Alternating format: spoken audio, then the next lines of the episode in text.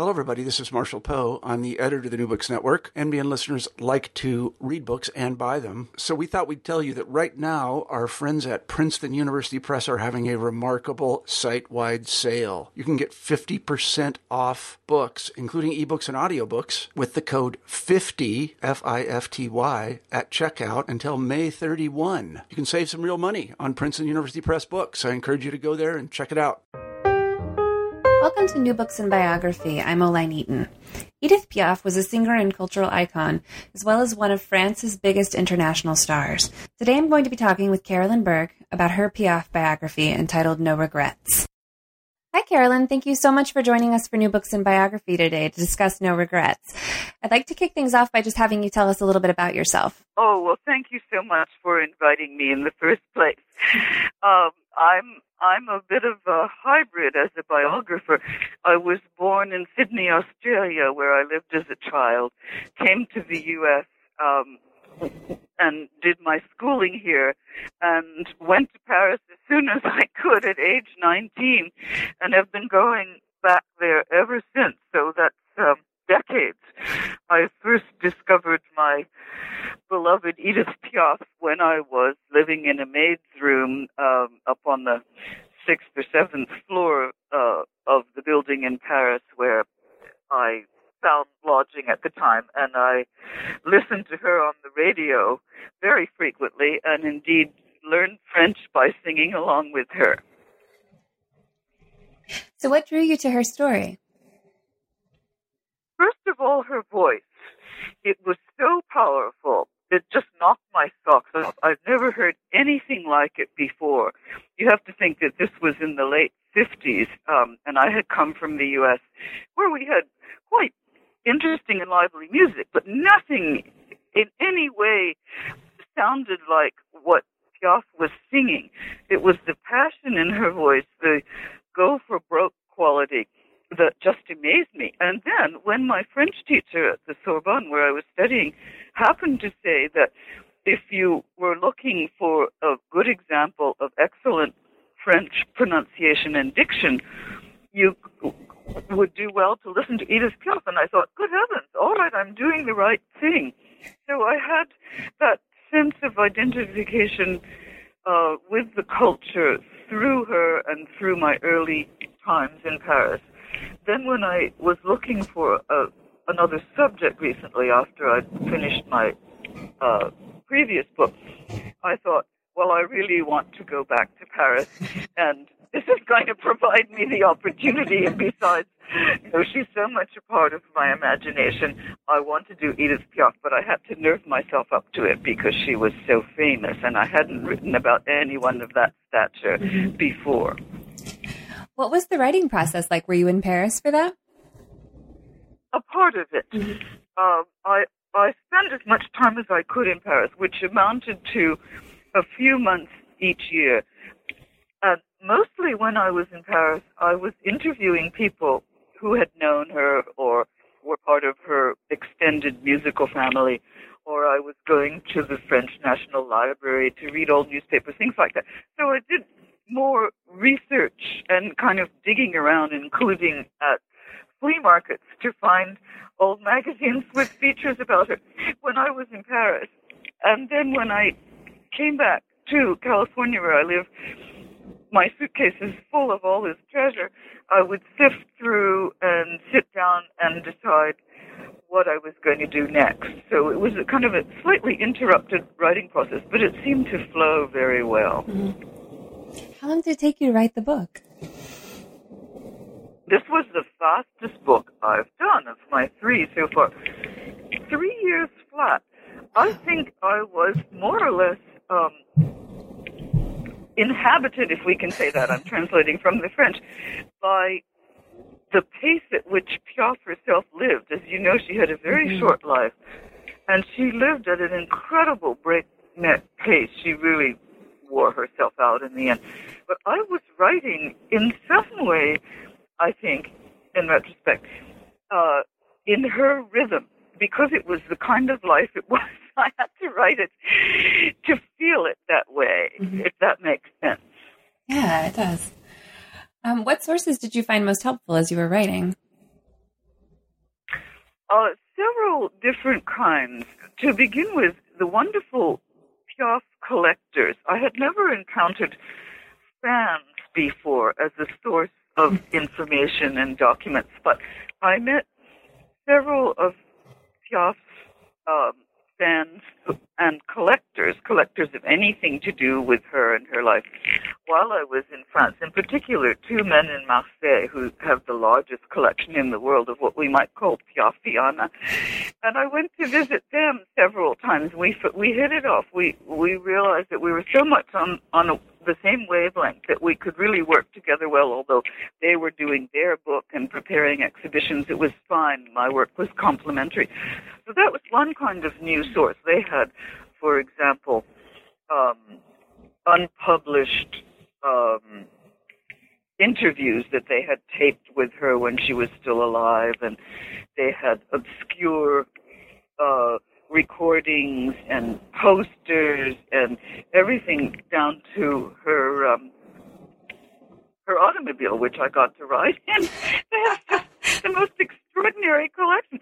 This was very inspiring to be with such people who were kind of living and breathing in the atmosphere of Edith Piaf. Then on on on the opposite extreme of research, the Bibliothèque Nationale of the French National Library has many wonderful collections, but two in particular were very important to me. The first was a big, big cache of Piaf's correspondence with the man she called her spiritual mentor, whose name was Jacques Bourgeat. She wrote to him over some 30 years because he really was her teacher and guide uh, during much of that time. These were the most personal, intimate letters that gave so much new information and, and a fresh way of seeing her from within, in a sense. They hadn't been available before, so I was the first person to be able to use them and quote from them in English. That was a wonderful, wonderful um, discovery for me. Early on in No Regrets, I think it's the first paragraph of the preface, you use the word feral to describe Piaf.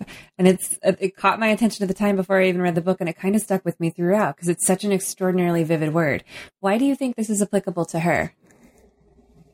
Oh, because she was such a wild child. She was a child of the streets who was schooled chiefly in survival until she met this Jacques Bourgeat at the age of 20. She had minimal schooling of a formal kind, and mostly she learned um, on the fly, on the go, as she traveled with her father, who was a traveling acrobat and contortionist. The two of them traveled around France to provincial towns and just uh, did enough, you know, did performances in the streets to earn enough to survive from day to day, which is a pretty wild or feral existence for a, a little girl starting at age seven. So that's part of what I meant. There's more, but that's, the beginning. Can you talk a bit about her life in the Paris slums and how she grew up? Yes, certainly. Her parents were uh, street performers. As I said, her father, a you know, absolutely fascinating character, about five feet tall, uh, and a, a contortionist and acrobat who must have put on a very good act. You know, he he could perform all kinds of amazing tricks, and, and but did them for whatever passersby felt like contributing. Her mother was um, a would-be singer and sometimes street singer, as Edith was too. But the mother abandoned the family when Edith was an infant and went off on her own. She wasn't cut out to be a mother, I guess. So Edith's early childhood was extremely um, dramatic, we would say, perhaps. She was brought up partially by her maternal grandmother, who was, I think, drunk much of the time. Uh, and then when her father came back from serving in World War One and saw the conditions in which his little girl was living, he took her off to his mother, her paternal grandmother, who lived in a small town in Normandy, uh, all of which sounds great, but it just so happens that the grandmother ran the town's brothel. So Edith then uh, lived in the private family quarters of the town's brothel until her father came and took her away after the local um, priest said to him and maybe to the grandmother, look, this can't go on. You can't bring up this little child in a brothel. It was a pretty remarkable start to life, but didn't seem to bother her. She was a person who could just take things in stride and um, respond to whatever came her way, pretty much, until she became um, quite ill in later life. So it, it, it's a it's a picturesque upbringing, to say the least. Yes. and she also had health problems from a young age because she was nearly blind while she was at That's the brothel, right? right? Yes. The reason that she uh, could stay at the brothel, in a sense, was that she couldn't. They could tell themselves, the adults, that she couldn't see what was going on because she had a very bad case of keratitis, which is now curable with antibiotics, but they didn't have them then. So a lot of the time, her eyes were almost closed, and she had to be treated with um, cold water compresses. So people could think, well, she doesn't really know what's happening. but when when she was finally cured, and she thought that her cure came um, thanks to Saint Teresa, because the grandmother and the ladies of the house uh, all went to Saint Teresa's shrine uh, nearby in Lisieux and prayed that little Edith might recover her sight. And then the, the wonderful story is that indeed, you know, in the short time she did. After that happened, it was then that the cure apparently said, look, you can't bring up this child in these circumstances. so off she went with her father in his circus caravan, which was quite uh, a shift, but um, no less dramatic, shall we say. How did she begin singing? Oh, well, her father uh, noticed that she had a good voice and had her sing at the end of his performances, maybe one or two songs, when she went round collecting um, coins from the passers-by.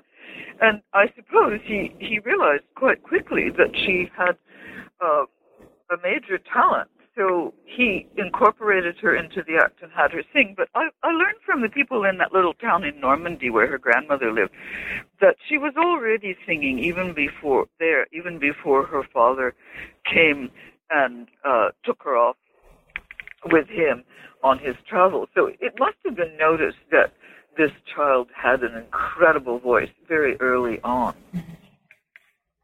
What types of sh- songs did she sing? Oh, well, at first she's saying um, there's some dispute about this because she said several different things about what she sang. I have to think that this was at a time um, just after World War One, and there was a lot of you know patriotic sentiment. She said that she sang the Marseillaise, the French national anthem. But at another time, she also said that she sang the the International, the Communist International. So it would be interesting to know what she actually sang first, or if she sang both. But that doesn't particularly matter. She also sang very sentimental, romantic, popular tunes, which were not suitable to her age at all. But no doubt this drew the audience because the contrast between this, you know, sweet-looking little girl and the kind of naughty lyrics that she was singing or suggestive lyrics would have been quite striking. So she learned the popular repertoire of the day, and when she went off on her own at age 15, when she decided she'd had enough of her father and his new wife and and um, and her new siblings, she went off to sing in the streets by herself in Paris. So she sang the popular repertoire of the singers of the day, um, including lots of songs that were called chansons réalistes or realistic songs about working class people's lives. Romances too, of course. Mm-hmm. And shortly after she went off on her own, she had her first major love affair with Louis Dupont, right? Uh, yes. And she had a baby who uh, they, they were not married, but that didn't particularly matter. In in their milieu, lots of people didn't marry. So for a time, they would, as we say, shack up together and tried to make a go of it as a little family. But that didn't last too long. Right. And then he wound up with their child for a while, and she went to Pigalle. Uh, can Yeah. you talk a bit about her time performing in Pigalle and what Pigalle was like in that time? Oh yes, I love doing this research and writing this part of the book because Pigalle was, oh, without a doubt, the the most um, edgy, saucy, dangerous, and exciting part of Paris at the time. We're talking in the um, late 20s, early 1930s, and it was, among other things, the home to both the the French mafia and uh, naturally some of their related trades like um, prostitution and rackets and other things. So Edith and her girlfriend, who accompanied her at the time, ended up living in a little hotel, cheap little hotel rooms, right in the heart of all that. And Edith had to work out a way to not get um, taken up by some of these gangster types that they were hanging out with in the expected way, that is, as a streetwalker, but rather to get them to honor her abilities as a street singer. It was quite quite an amazing time, but she really learned to trade because she had to um, figure out how to survive in these very rough circumstances, how to have enough protection and enough independence. A very, very tricky balance. Yeah. How did she come by her stage name? Ah, well, that's a wonderful story. Um, this, this is how it goes. When she was not quite 20, she and her friend uh, decided that they would venture out from Pigalle and seeing in some of the more prosper, prosperous areas of Paris. You have to think, of course, that Paris was um, very much um, kind of a socially divided city with slummy areas, um, dangerous areas, middle class areas, and, and uh, upper class areas. So they decided very sensibly to go money was. And this particular day in the autumn of, I think it was 1935, they went off to sing near the Champs Elysees. Edith was singing on a street corner near the Arc de Triomphe when a well-dressed gentleman came over and listened for a while, and then when she stopped, said to her, "You must stop singing like this. You're, you know, you'll ruin your voice. You're, you're belting out the music." To which she replied, "Well, I have to. I have to earn a living." This man turned out to be Louis Leplée, who owned a very fashionable little nightclub cabaret nearby. And he, recognizing her talent, said, Well, look, come and audition for me that was how she got her start. And he paid her so much more than, you know, for a night than she could earn in a week that she was absolutely amazed. And from then on, she didn't have to perform in the streets because she uh, developed a calling. Now, her name you asked me about. She was born as Edith Gassion, which didn't sound too good. and Leplée, this, this nightclub owner, said, well, look, I've got to find you a stage name. I would like to call you uh, I would like to give you the name that you deserve, which is you know, street sparrow. But this one is taken. The word for sparrow, moineau in French, was already taken. Somebody else was using it. So he said, I'll call you Edith Piaf, Piaf being slang for sparrow. So that was how she got the name, and it stuck with her from then on. Edith the Sparrow. it's so appropriate that it was the slang word. Oh yes, it's perfect. No, it is because it's a it's a poor little bird that pecks out its living with difficulty in in in the street. So mm-hmm. it, it it was just right. what role did Raymond Asso play in her rise to fame? Oh, he's another really interesting character. I like him a lot. He lived in Pigalle. He wrote songs. Uh, he he composed uh, the lyrics for a number of popular songs in the mid 30s when she was just beginning to um, establish herself. And he had admired her from afar, but she never particularly took to him until after the first tragedy in her life, which was the murder of Louis Leplée, her impresario, the man who had um, taken her off the street, so to speak, and into his nightclub. Well, she found herself uh, with the ruins of a career uh, not long after she had really made her start because the police and the popular press wanted to associate her with this murder, although she has nothing to do with it. And one day when she came back from touring the south of France to realize that you know, she was never going to go anywhere with all of these suspicions hanging around her unless she found someone else to help her, she phoned Raymond Asso and said, Can you come and help me? This was about 37, 38. From that point on until the Second War, they were uh, a couple. He wrote for her, he composed songs on the basis of the stories that she told him about her life. They were really collaborators in a way. And at the same time, he said he tamed her. We're coming back to the feral issue.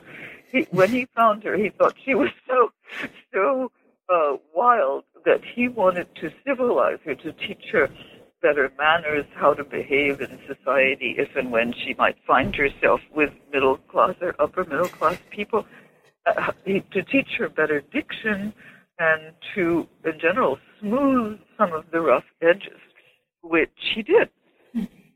And he wrote some wonderful songs for her. Yeah. This is a bit of a change of direction, but um, one of the things that really surprised me throughout No Regrets was the her her mystical bent, her spiritualism, um, and she preferred private devotion to institutionalized ritual. But she was seen like darting in and out of churches often and prayed regularly. Can you discuss the role of spirituality in her life?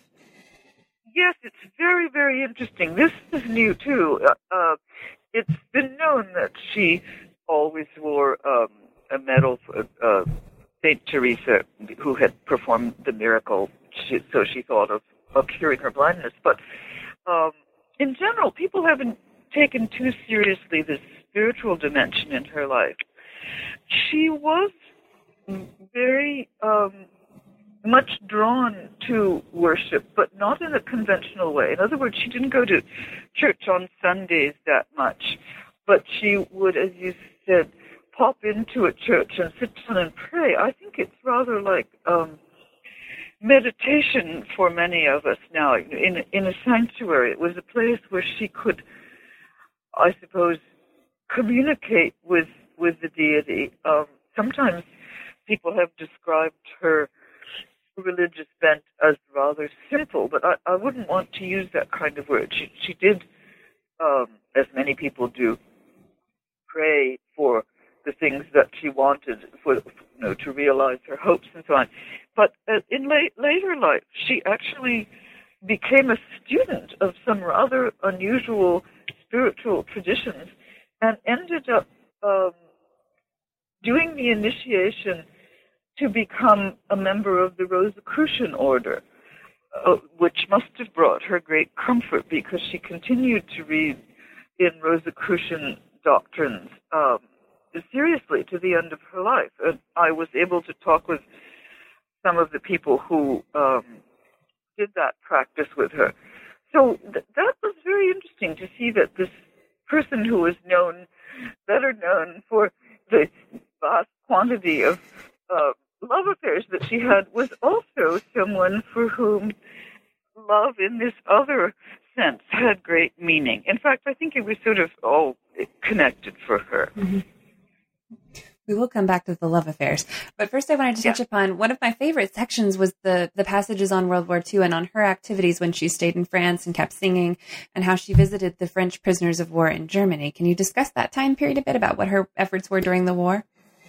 Oh, yes. I was very, very glad to be able to clarify some of that because there have been um, doubts about exactly what she did.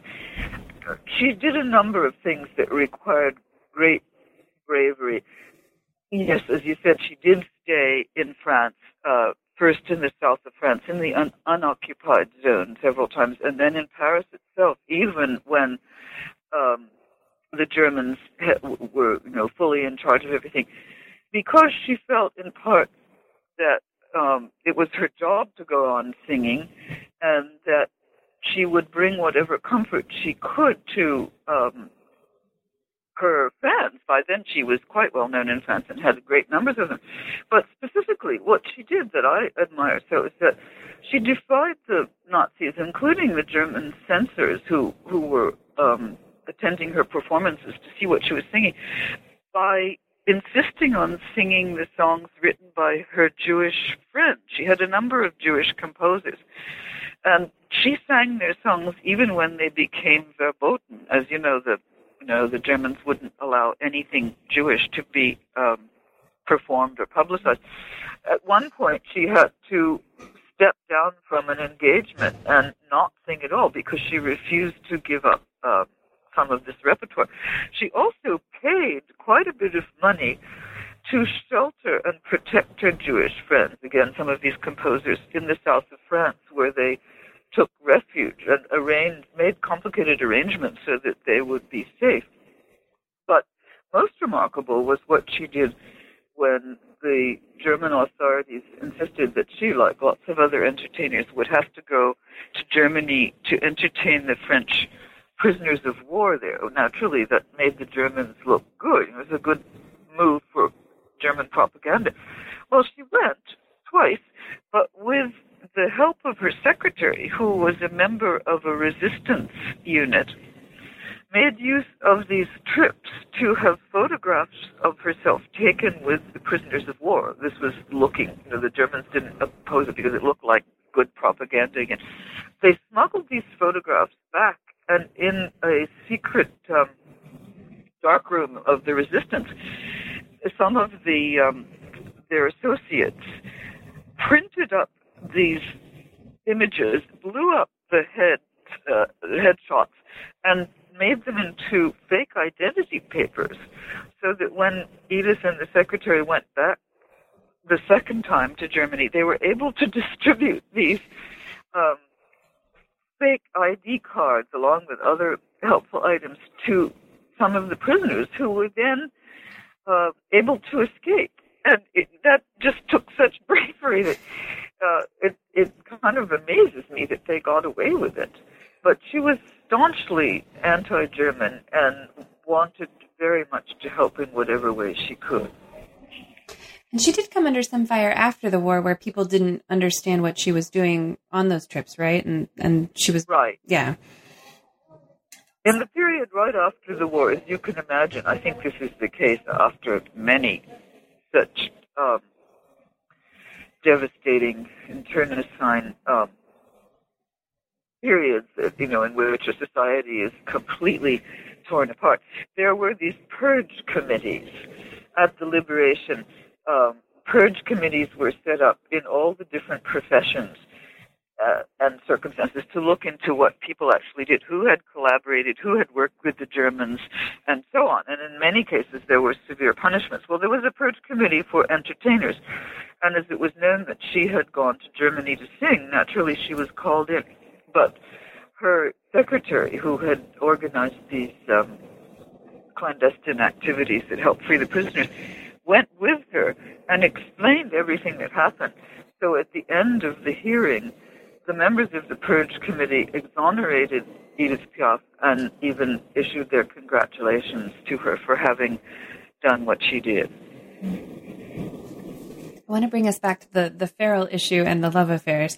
And I think her life is her life is often characterized as wayward, particularly as regards her love affairs. But one thing that struck me in the book was it wasn't often these were not just casual liaisons. They were usually they were mutually beneficial relationships. They had meaning. They were with collaborators and friends. Can you talk a bit about just about her relationships in general, in particular um, with Marcel Cerdan um, and her other collaborators that she worked with?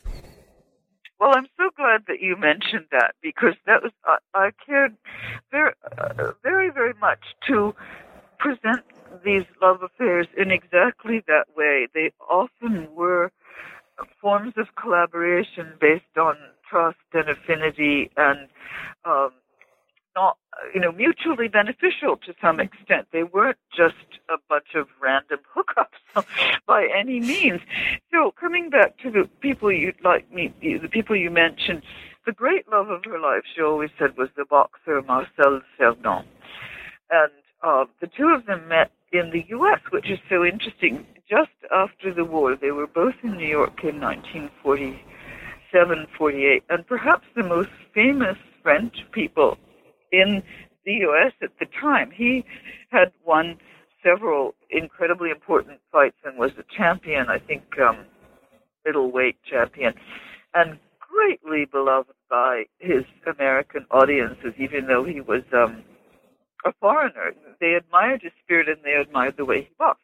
Well, she too had begun um, to have a, a, a very big American following because um, after the war, I think the U.S. was ready for somebody as different as she was. And when the two of them fell in love, it was like the biggest um, uh, romance as far as the French were concerned once they found out. Their American fans were kind of crazy about them too when, when they saw the two together. So this was unfortunately marred by the fact that Cerdan was married and had a wife and children back at home. But Piaf was um, pretty understanding about that and tried to behave in such a way that would not undermine his situation and indeed would protect him from um, any notoriety until uh, word got out. But the, the, to make the, to bring the story to its close, she was in New York a couple of years later and knew that he was coming for another fight, but couldn't bear to wait as long as it would take for him to get there because he was planning to come by ship. So she called and said, Oh, couldn't you take a plane? And he too must have been eager to get there as fast as he could, so he did. But the terrible tragedy was, as you know, that the plane crashed in the Azores and everyone on board died. Um, she never saw him again. And after that, she was never really the same, according to her closest friends. She began to develop the crippling um, rheumatoid condition that would plague her the rest of the life, uh, her life, and also felt that um, she had lost her greatest love. I think they gave each other great confidence and ease, and um, it, it, it truly was a, a deep love affair. As for the others, um, in time, it wasn't that she ever got over the loss of Cerdan, but being um, the major star that she was and the kind of person she was because she was sort of half in love with being in love, she found other collaborators, generally young men, and in the 1950s, quite a few of them were young singers on their way up who became her proteges or composers or you know performed with her. They all benefited tremendously from um, partnerships with Edith, which often didn't last too long, but were pretty rich uh, while they lasted. And she also got a lot of excellent songs from them, and a lot of. I'm thinking of um, La Compagnon uh, and her role as mentor to them, but also really increasing their visibility as well. That's right. It's very mm-hmm. interesting to look at that from the inside, from you know, within the music business, because as you just said, these groups like the, the Compagnons de la Chanson, the nine uh, young Frenchmen who came over to the U.S. and were so popular after the war, sang with her. Uh, she gave them uh, their start. She was tremendously generous with them, wrote them songs, sponsored them, toured with them and they recognized uh, how much they benefited from their association with her, and, and, and, and she said the same. I spoke to one or two of the members of that group who were still alive. So by the 1950s, she was in and out of the hospital a lot. What was wrong? In addition to her arthritic condition, which uh, twisted her fingers and and um, gave her tremendous pain in her limbs. She also suffered in the aftermath of two major car crashes in which she was involved when um, collaborators were driving. And her uh, pain was such that the doctors whom she saw prescribed various very heavy painkillers, which she tended to take in double and triple doses when she felt she needed them. No one was supervising these various medicines, and so she um, undoubtedly took far too much. At the same time, from time to time, she drank quite a bit too, as everybody did in those days, but no doubt the combination was pernicious. I, I should mention that because she was an entertainer, she lived uh, on entertainers' time. That is, um, she performed late at night, uh, was full of adrenaline, uh, uh, couldn't get to sleep after performances. This is typical of, of, of singers, I've learned. And so would probably be up most of the night and have to uh, take sleeping pills to eventually get to sleep in the wee hours of the morning. This combination of drugs very damaging to her liver, and uh, eventually, uh, by the late 50s, she was suffering from liver damage and went into what is called technically uh, hepatic coma, which means that the liver is pretty much shut down. That's what took her to the hospital again and again, mm-hmm. and eventually caused her death. Yeah. I think it's because of these these health issues and drug issues that she's often compared to Judy Garland and Billie, Billie Holiday. Do you think those comparisons have any merit outside of those reasons? Well, I think outside of those reasons, yes, because of the passion um, and um, go for broke quality of in the voices of all three women.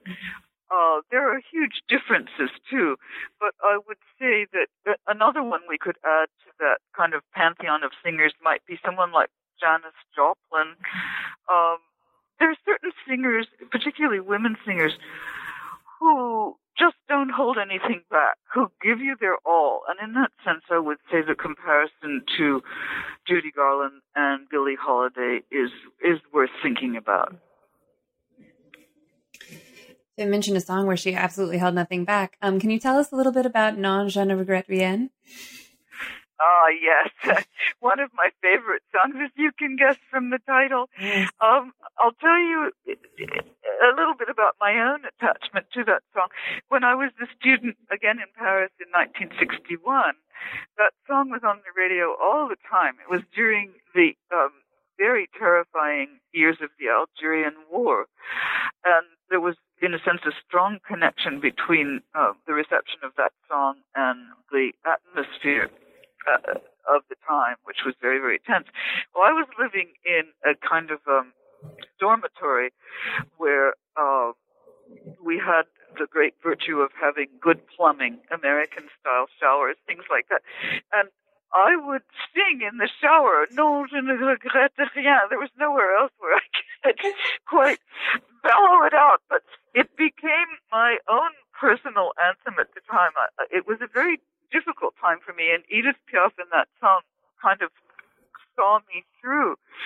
So um, I almost felt as if I, I have it in my bones somehow, but so do a lot of other people. It turns out millions of people took comfort or found courage in that song, and it's um, remarkable declaration of resilience and defiance and the idea that we can start over again even after great sorrow or difficulty that we can just kind of pick up and start over again without regret.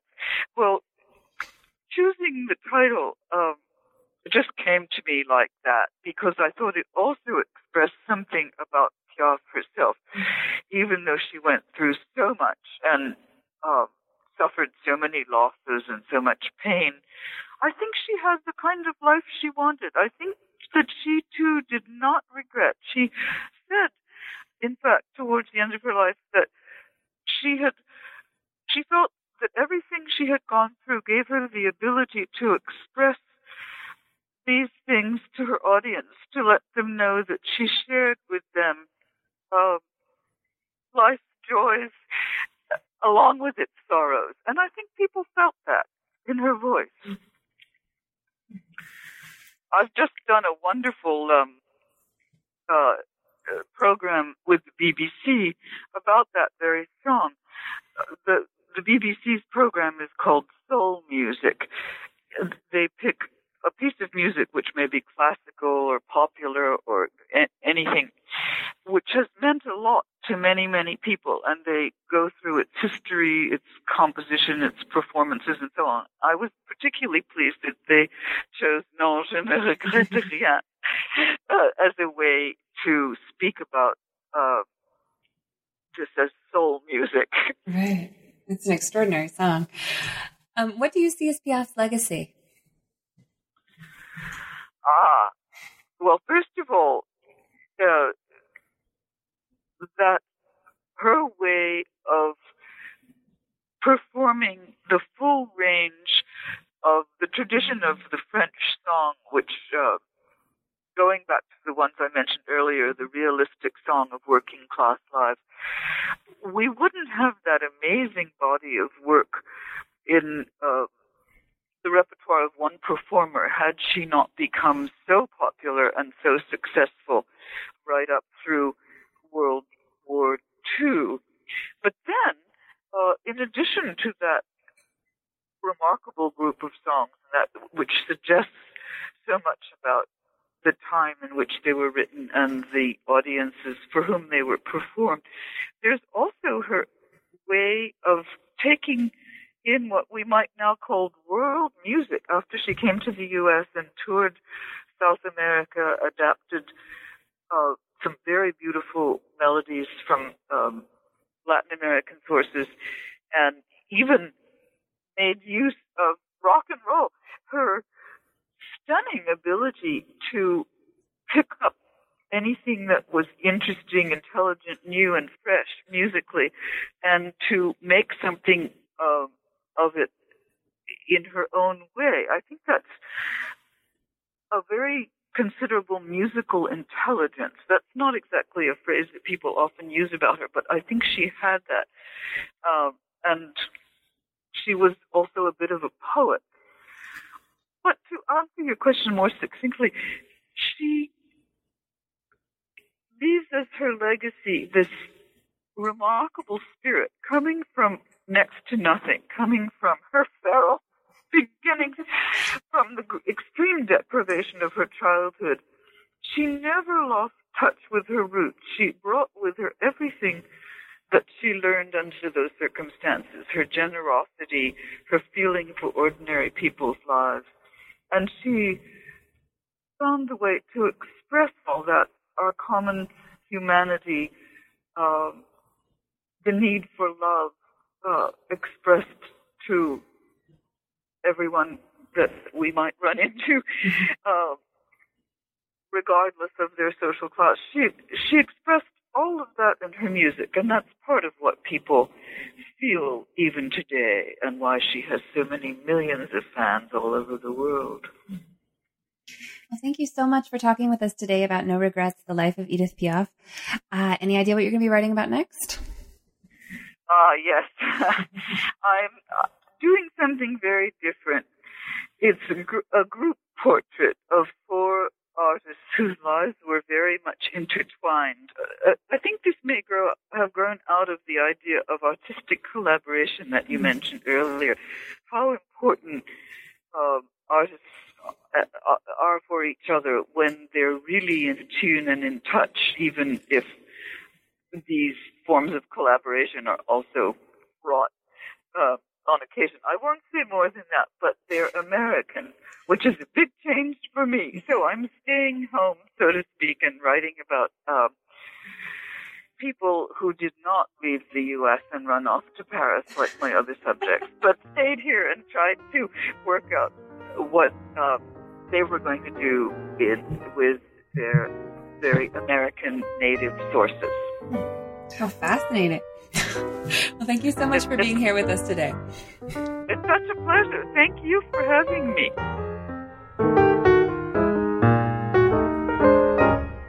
I've been talking today with Carolyn Burke about her latest biography entitled No Regrets The Life of Edith Piaf, which is now in hardback. I'm Oline Eaton. This is New Books in Biography. Thanks for listening.